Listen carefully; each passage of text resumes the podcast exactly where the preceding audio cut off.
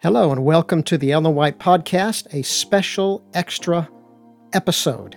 This is different from the monthly recordings of the episodes that deal with various issues, but this episode is a specific response to the cultish website interview with leaders slash speakers of the proclamation website. This was broadcast, oh, a month or so ago and a number of you have asked me to respond, you've asked others. And so that's what this is. The conversation began already with Is Adventism a Cult? A response to Cultish. Part one I and my colleagues, Matthew, Michael, and Greg, made some introductory remarks about the cultish interview. And so, for an introduction to that, you can go, if you haven't already, and listen to that. That is on the Adventist Pilgrimage podcast. You can find it there. That's the beginning of a series where we will deal with some of the theological issues that were raised in that interview. We are not seeking to be combative uh, or start a fight or anything like that, just providing a response from the other side. Uh, we feel that that was not a balanced portrayal of what Adventism really is. And so we are going to attempt to tell the full story. It was agreed that I would focus mainly on Ellen White issues, since this is the Ellen White podcast. Welcome to the Ellen White Podcast.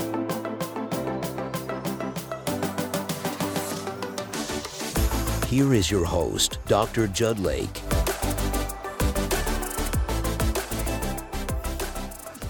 This will be the first extra, and I will have some future extras dealing with issues that were raised on the Cultish site about Ellen White.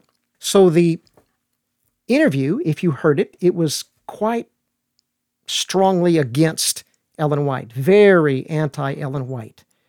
She was portrayed as a cult leader. Some of the themes were she's controlling, mean spirited, legalistic, she teaches a false gospel, diminished the divine status of Christ, taught a false trinity, a heavenly trio. A number of these issues I will deal with in more detail in future episodes. But a statement was made that I want to focus on responding to that Ellen White, and I'm paraphrasing what I heard, Ellen White is not really even converted. Well, anybody who knows Ellen White certainly would be surprised at that because that's just not what you find in her writings. But I want to use this as an opportunity to talk about Ellen White on salvation and assurance. And while this is a response to that statement, another negative thing said about Ellen White, I want to focus mainly on the blessing that you can receive when you read Ellen White with regard to assurance of salvation and her own experience of assurance of salvation.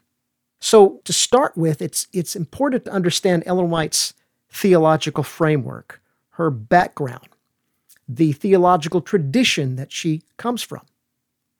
And her, or I should say, the framework for her theological understanding is what is called Wesleyan Arminian. She comes from the Wesleyan Arminian tradition. Wesleyan Arminianism is a combination of the theological concepts of Jacob Arminius, a professor of theology in Holland, known for his rejection of strict Calvinistic, the strict Calvinistic doctrine of predestination and emphasis on freedom of the will. This was back during the time of Calvin. John, and it combines that with John Wesley, the renowned revivalist and founder of Methodism. Numerous studies have confirmed that Wesley and Arminius were thoroughly evangelical and biblical in their theology. Ellen White mentored theologically from John Wesley. Now, Calvinists, of course, don't have a lot of use for Wesleyan Arminian theology. Uh, and both of them have been going at it for the last 300 plus years. I received a doctorate from a Calvinist seminary, so I studied with them and I know them. And I must say that I have great respect for John Calvin and much of Calvinism. The Puritans are all Calvinists. And as I've said in another venue, I'm a great fan of the Puritans. I have found in reading Reformed theologians and their commentaries on Scripture, they have some great insights on aspect of Scripture. But obviously, there are significant theological differences. Um, I do not embrace the idea of predestination and everything that they bring with that the decrees and the tulip and all of that. As a, a Wesleyan Arminian, of course, I, I will reject that. Um, but what is noteworthy is that in the evangelical community today, both the Calvinists and the Wesleyans, uh, Methodism, I should say, as you know, John Wesley is the founder of the large denomination of Methodism. There are different branches of that the mainline Protestant United Methodist Church, then you've got branches of evangelical uh, Methodism. But what is interesting is that both sides, the Calvinists and the Wesleyans or Arminians, they respect each other's Christianity and view each other as Christians, although they have these significant soteriological differences. But they have so much in common with salvation in the Bible that they, many of them, not all of them, but many of them are respectful of one another. And I would ask that same respect for Ellen White, who comes from this Wesleyan Arminian framework. So that's important for understanding her background. She was raised as a Wesleyan, so she stood in the American Holiness Methodist tradition regarding sanctification, although she didn't follow Wesley in all of his ideas about sanctification and perfection. Wesley taught that if believers quench the convictions of the Holy Spirit and fall into a habitual pattern of unconscious or unconfessed sin, they could make a shipwreck of their faith and lose salvation. Thus, while Wesley believed that assurance of salvation was a vital part of Christian experience, he believed as well that the Christian must still take heed lest he fall. That's a quote from one of Wesley's sermons. And that's the general framework in which Ellen White followed. So she did believe in assurance of salvation, but she rejected once saved, always saved, an idea that emerges out of the Calvinistic framework. So I want to, with that background in mind, I want to discuss here at the outset Ellen White's conversion. Uh, studies have been done on her conversion experience, and there are three distinct phases to her conversion. Now, there's some really good stories I could tell about each one of these phases of her conversion, but I will do that in my regular podcast down the road when I talk about Ellen White as a person and her personal life experience, her personal interest story. I will tell those stories then. I just want to focus on the basic facts now. So, the first phase of her conversion experience is back as a young girl when she received the injury. A rock struck her and caused a lot of physical trauma in her early years. But at that point, she accepted Christ in simple faith. It was a very simplistic uh, embracing of Christ. She had some real deep struggles after that. And that initial experience didn't last that long, but it was not until another experience where she had a deeper understanding, or I should say, she received a deeper understanding of assurance of salvation through justification by faith. And that's where I want to focus on her testimony here in a little bit. And then the third phase of her conversion experience, she encountered a deeper understanding of sanctification.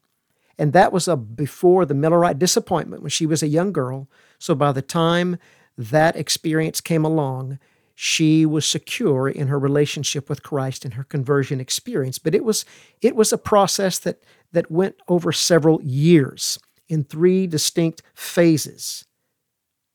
So what I want to do now, I want to go to my book published in 2010, Ellen White Under Fire. And I should say that in that book, I dealt with essentially everything that was said against Ellen White in this interview 13 years ago from the date of this recording. In that book, in fact, one of the chapters is entitled Ellen White, an evangelical at heart. She was truly an evangelical at heart, embracing the basic biblical evangelical doctrines of Scripture alone, Christ alone, salvation by faith alone in Christ, but of course, she uh, was not in harmony with a number of beliefs by evangelicals, such as immortality of the soul, Sunday sacredness, things like that. Of course, she was outside of that circle. But in terms of basic evangelical principles. She was an evangelical at heart. And I'm going to show you that as I walk you through chronologically statements on her personal assurance and assurance that Christians can have. Yes, Ellen G. White taught assurance of salvation. So there's five pages in my book in one of the areas where I'm dealing with her experience of salvation. And I'm going to tell you the year and give you a, a citation from some of what I have in the book. It's a lengthy section, so I'm only going to extract certain phrases that give the picture of what Ellen White really believed about salvation. I'll, of course, give you the reference as well, but the book fleshes it out in much more detail. So in 1843, this is her description of her conversion experience, that second phase that I mentioned where she understood justification and assurance for the first time. Here's what she wrote. This is in Life Sketches, page 39. Faith now took possession of my heart. I felt an inexpressible love for God and had the witness of His Spirit that my sins were pardoned. My views of the Father were changed. I now looked upon Him as a kind and tender parent rather than a stern tyrant compelling men to blind obedience. Now, she had some real struggles with the father figure in those early, early years. But at her conversion experience, as she's describing here, that all changed. She continued, My heart went out toward him in a deep and fervent love. Obedience to his will seemed a joy. It was a pleasure to be in his service. No shadow clouded the light that revealed to me the perfect will of God. I felt the assurance of an indwelling Savior and realized the truth of what Christ had said He that followeth me shall not walk in darkness, but shall have the light of life. John 8 12. So, at this early and tender age, in 1843, Ellen White embraced assurance of an indwelling Savior, assurance of salvation in Christ. And that experience, even though she had many trials in the years ahead, she never lost that assurance of salvation. And I'm going to give you the evidence here. So let's walk through uh, I have this chronologically in the years. I'm going to just uh, hit some of the highlights. We come to 1851. This is from her book, A Sketch of the Christian Experience and Views of Ellen G. White, page 61. I discussed this book in its context more in my recent podcast dealing with Ellen White and the Bible, which is just an introductory presentation to Ellen White and the Bible, something of which I will get into much more detail issues of authority, revelation, inspiration. That's that's in future podcast from this point. But here's what she wrote in that book, which is simply a description of one vision after another of those early visions. She said this on page 61 If the enemy can lead the desponding to take their eyes off from Jesus and look to themselves and dwell upon their own unworthiness instead of dwelling upon the worthiness of Jesus, his love, his merits, and his great mercy, he will get away their shield of faith and gain his object. They will be exposed to his fiery temptations.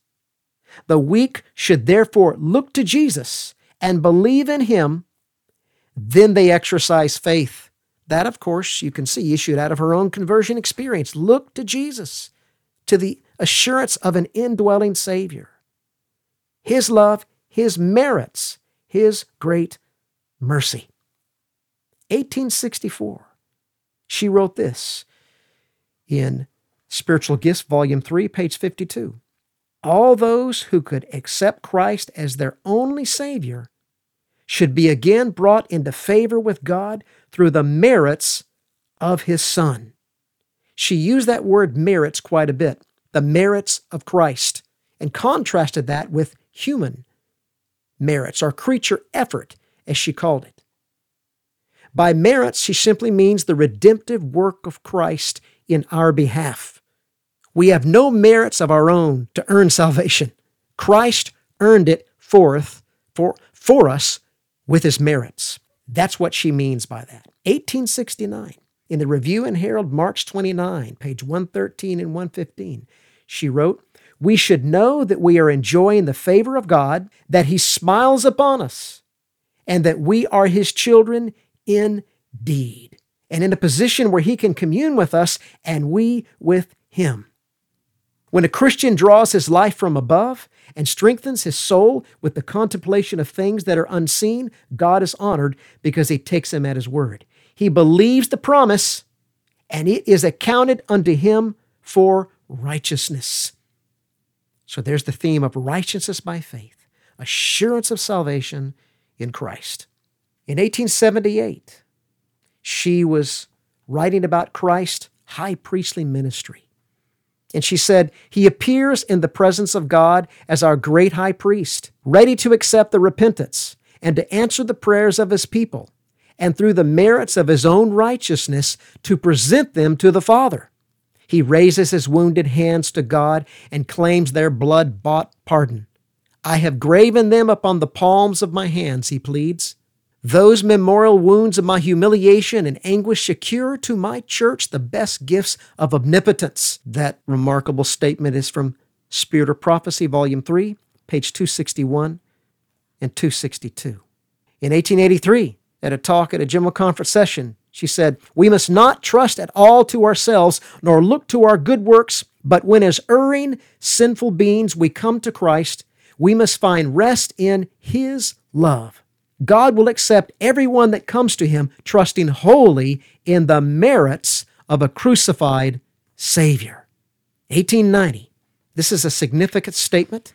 This is found in Manuscript Releases, Volume 3, page 420 and 421. I'm going to just extract some of the key statements.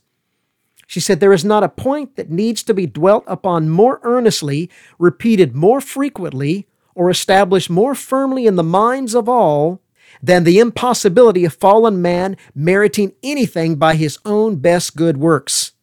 Salvation is through faith in Jesus Christ alone.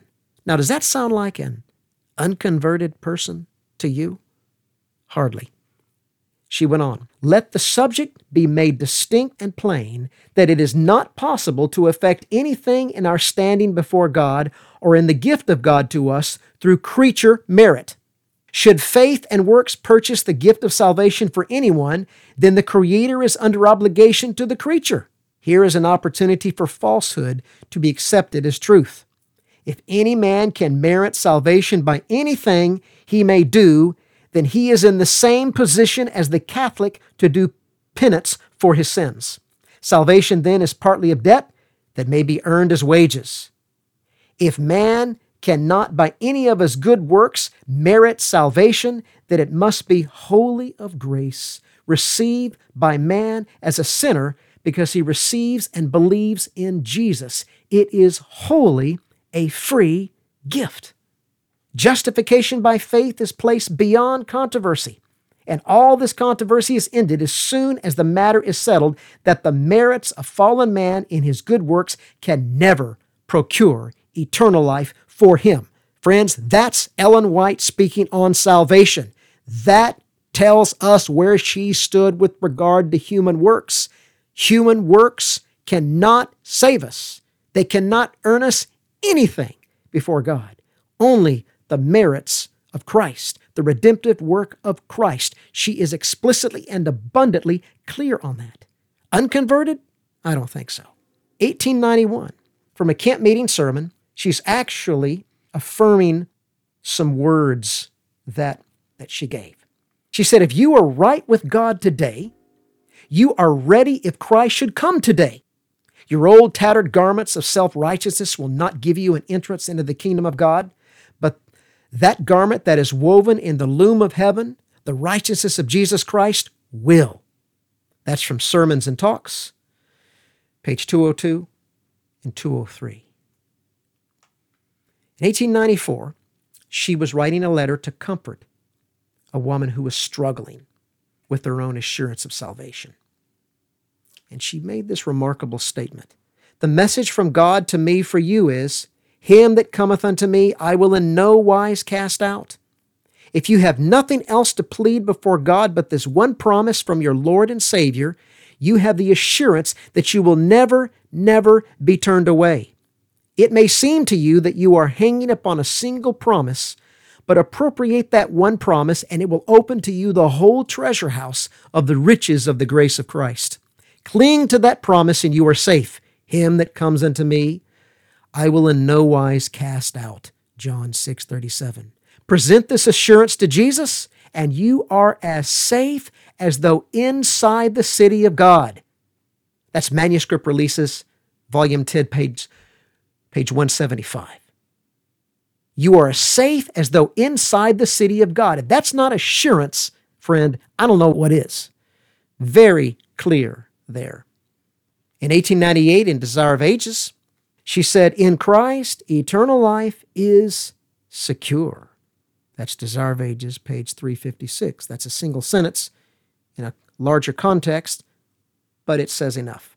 In Christ Object Lessons in 1900, she wrote this on page 317 By the messengers of God are presented to us the righteousness of Christ justification by faith, the exceeding great and precious promises of God's Word, free access to the Father by Christ, the comfort of the Spirit, the well grounded assurance of eternal life in the kingdom of God. Again, Christ Object Lessons 317. So very clear on salvation. That's why this was a good opportunity for me to present these great teachings of Ellen White, her understanding on salvation. Christ Object Lessons, page 420. When Christ reigns in the soul, there is purity, freedom from sin. The glory, the fullness, the completeness of the gospel plan is fulfilled in the life. The acceptance of the Savior brings a glow of perfect peace, perfect love, perfect assurance. Christ Object Lessons, page 420. Perfect assurance.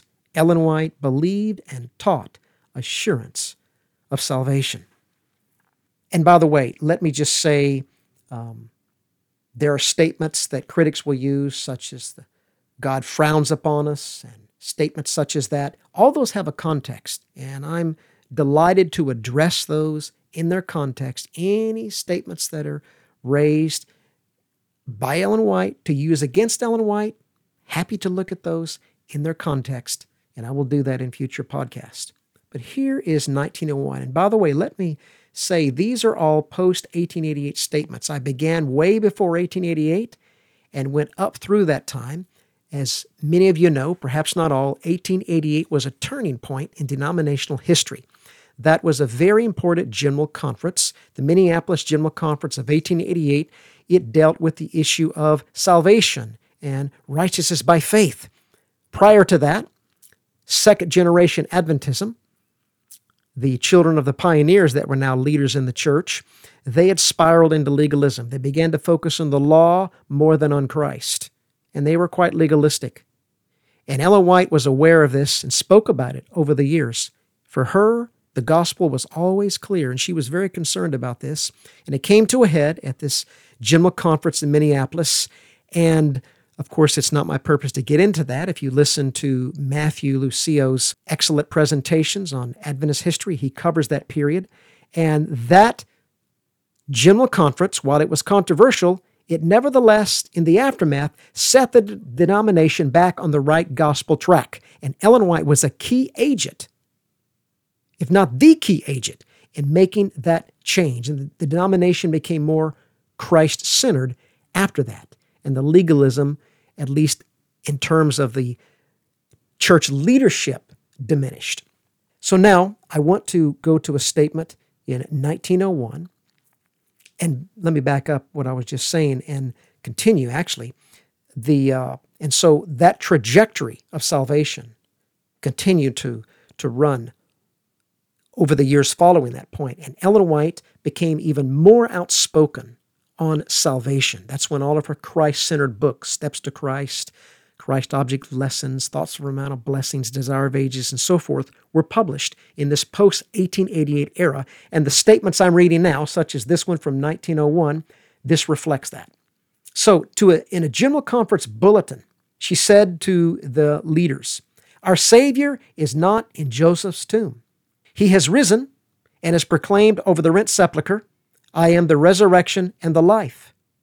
Let us show by our actions that we are living by faith in Him. We can call upon Him for assistance. He is at our right hand to help us. Each one of you may know for yourself that you have a living Savior, that He is your helper and your God. You need not stand where you say, I do not know whether I am saved. Do you believe in Christ as your personal Savior? If you do, then rejoice. That's the General Conference Bulletin, April 10, page 183. Very clear. 1905. She was writing to a woman on her deathbed, and she said, Our precious Savior has given his life for the sins of the world and has pledged his word that he will save all who come to him. God so loved the world that he gave his only begotten Son, that whosoever believeth in him should not perish, but have everlasting life. John 3:16. These are the conditions of gaining eternal life. Comply with them, and your hope is secured. Whether you live or die, trust in the soul saving Redeemer. Cast your helpless soul upon Him, and He will accept and bless and save you. Only believe. Receive Him with all your heart, and know that He wants you to win the crown of life.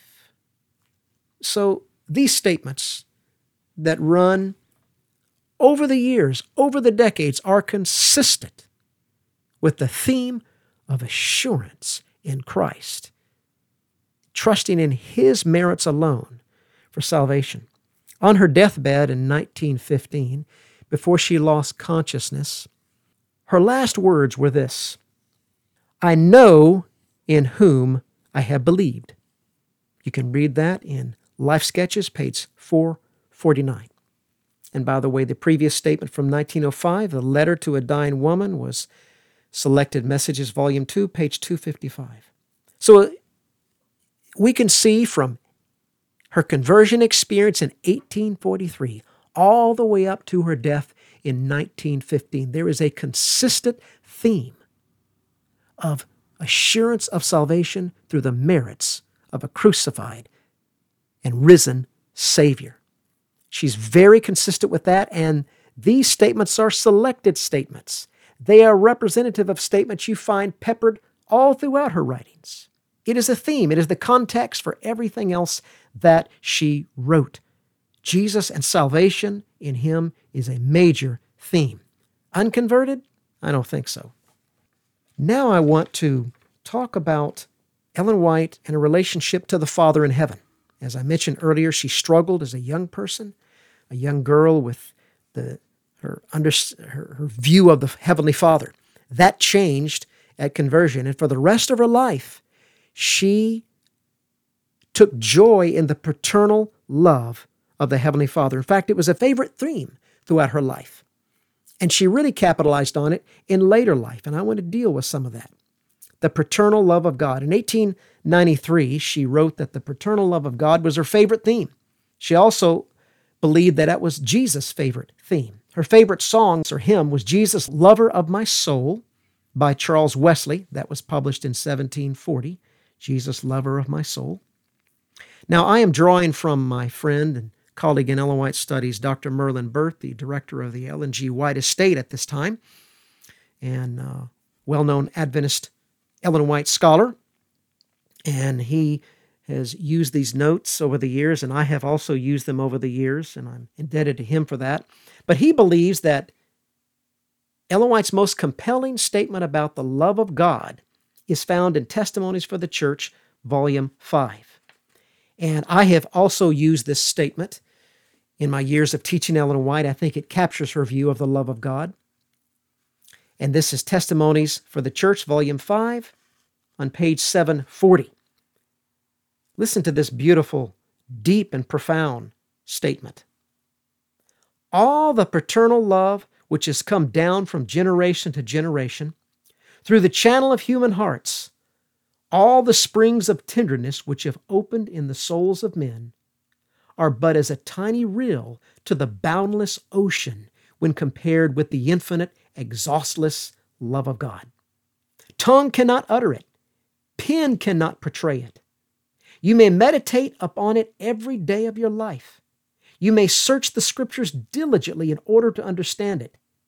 You may summon every power and capability that God has given you in the endeavor to comprehend the love and compassion of the Heavenly Father. And yet, there is an infinity beyond.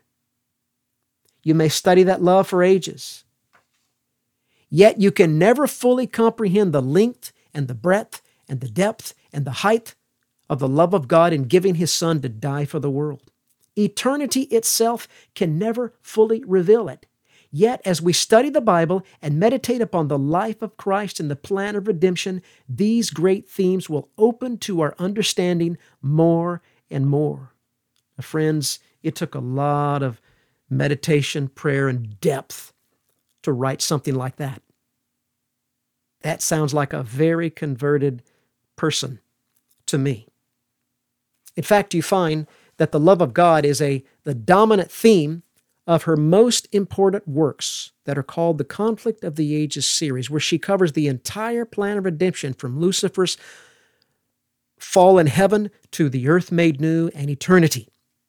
In five books, she covers that story, the story of the Bible from the angle of the great controversy. The first book, Patriarchs and Prophets, covers the first half of the Old Testament, Prophets and Kings, the second half of the Old Testament. And then Desire of Ages covers the Gospels, Acts the Apostles, the epistles, and then the final book consummates it, that begins historically with the destruction of Jerusalem and goes to the earth made new in eternity. That's the great controversy. Ellen White is very intentional in systematizing that story. She provides as bookends to the story of redemption the love of God. The first three words she begins the story with in Patriarchs and Prophets, the very first words are God is love. 1 John 4, 7 and 8, remember, God is love. You go all the way through the grand story of redemption. You come to the end of the story, and the earth made new and eternity begins. You come to the last page of the story, to the last paragraph, to the last three words God is love.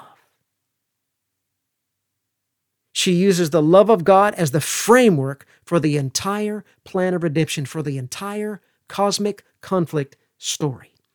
So, without question, the love of God as displayed in the Lord Jesus Christ was a central and dominant theme throughout Ellen White's writings. Now, another theme that emerges, a phrase that emerges repeatedly in her discussions of Christ and salvation. And that phrase is this the matchless charms of Christ. Scholar Peter Van Bemmelen published a paper on this subject, and he found this as a this phrase repeatedly throughout her writings, and while the exact phrase doesn't appear in the earlier years, he found that the theme of the matchless charms of Christ is very consistent in her earlier writings as well as in her later writings. In fact, she once told E.J. Waggoner, who worked with her in the 1888 General Conference, she remarked in 1889 that she had been presenting this theme of the matchless, matchless charms of Christ for 45 years that goes back to the very beginning of her prophetic ministry. Van Bemmelen observed that during the 1850s, Ellen White repeatedly used this phrase and others like it. Here is three statements from that era. Now, this is early in her prophetic ministry. Number one, first statement If Christ be in us, the hope of glory, we shall discover such matchless charms in him that the soul will be enamored. It will cleave to him, choose to love him, and in admiration of him, self will be forgotten. That's Testimonies for the Church, Volume 1, page 162. Next statement.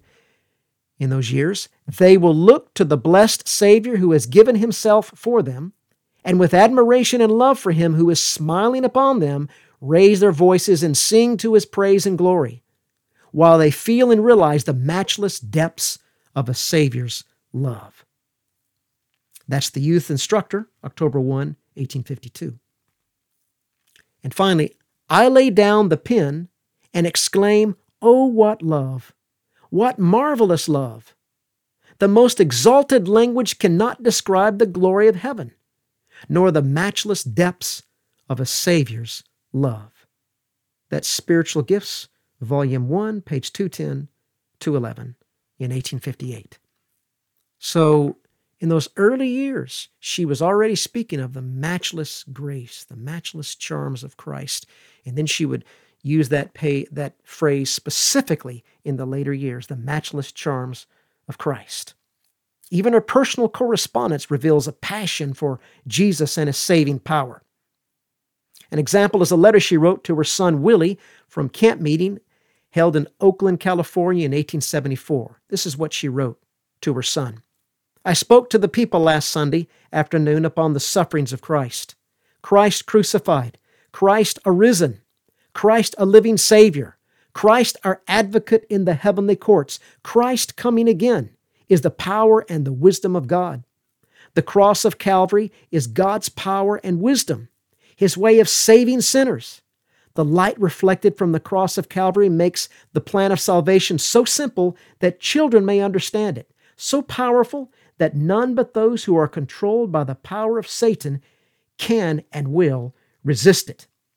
That's Ellen White to W.C. White, May 11, 1874, letter 19G. So we can see here that this theme of salvation, through the merits of Christ, assurance of salvation, the matchless charms of Christ, the love of God displayed in Jesus Christ were dominant themes in Ellen White's prophetic ministry. From her beginning conversion, conversion experience in 1843 all the way up to her death in 1915, she was assured in her salvation through Christ. Without question, this woman was converted and remained that way throughout her long life. Now, I want to give you some resources that you can study further on, but before I do that, I want to make an appeal. There may be some of you, and this is not, obviously, hopefully you can tell, this is more than just a response to the cultish interview. It's an opportunity to present Ellen White in salvation, what she believes about the Bible and Christ and salvation.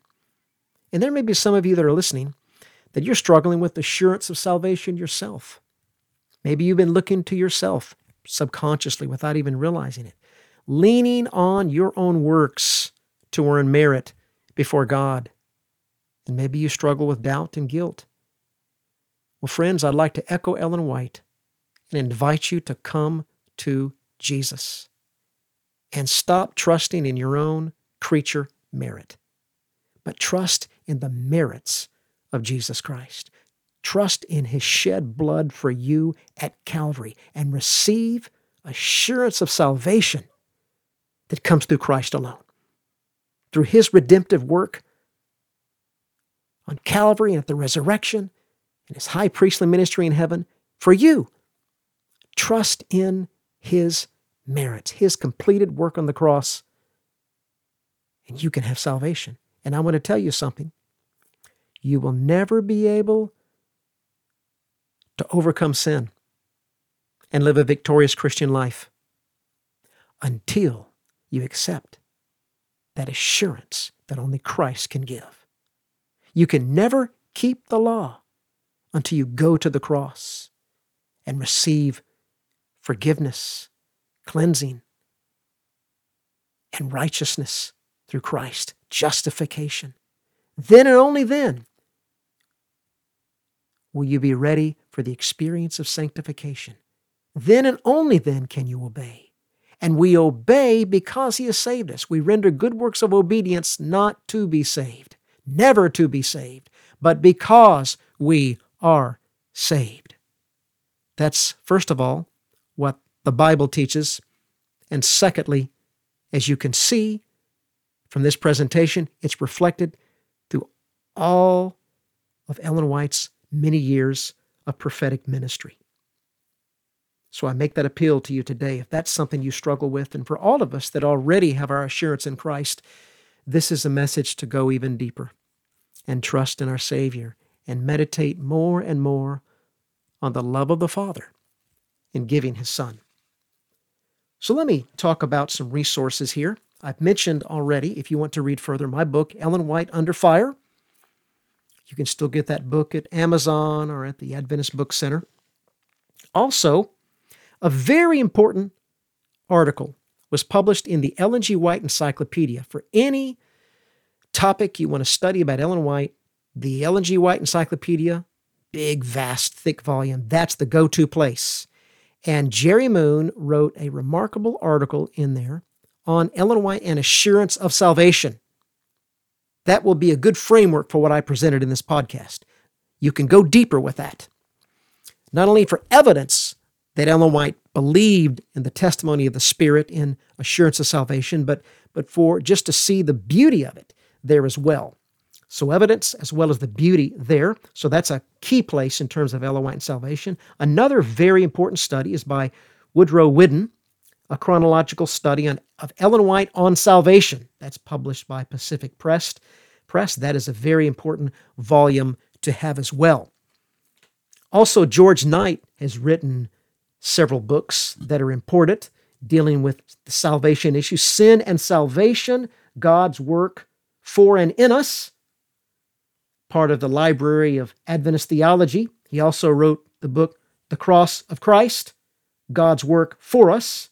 That's also a part of the Library of Adventist Theology, published by the Review and Herald. And Woody or Woodrow Whidden, who I mentioned before, also wrote an important book in that series entitled The Judgment and Assurance. The Judgment and Assurance.